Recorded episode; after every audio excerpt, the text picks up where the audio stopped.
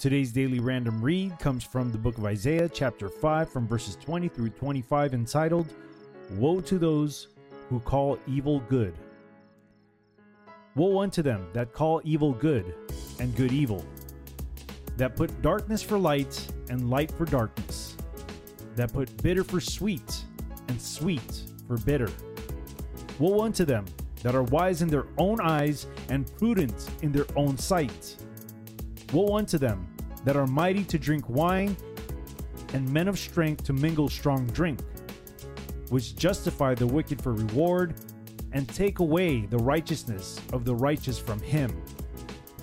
Therefore, as the fire devoureth the stubble, and the flame consumeth the shaft, so their root shall be as rottenness, and their blossom shall go up as dust, because they have cast away the law of the Lord of hosts, and despised the word of the Holy One of Israel. Therefore is the anger of the Lord kindled against his people, and he hath stretched forth his hand against them, and hath smiteth them. And the hills did tremble, and their carcasses were torn in the midst of the streets. For all his anger is not turned away, but his hand is stretched out still. Once again, this daily random read comes from the book of Isaiah, chapter 5, from verses 20 through 25, entitled, Woe to those who call evil good.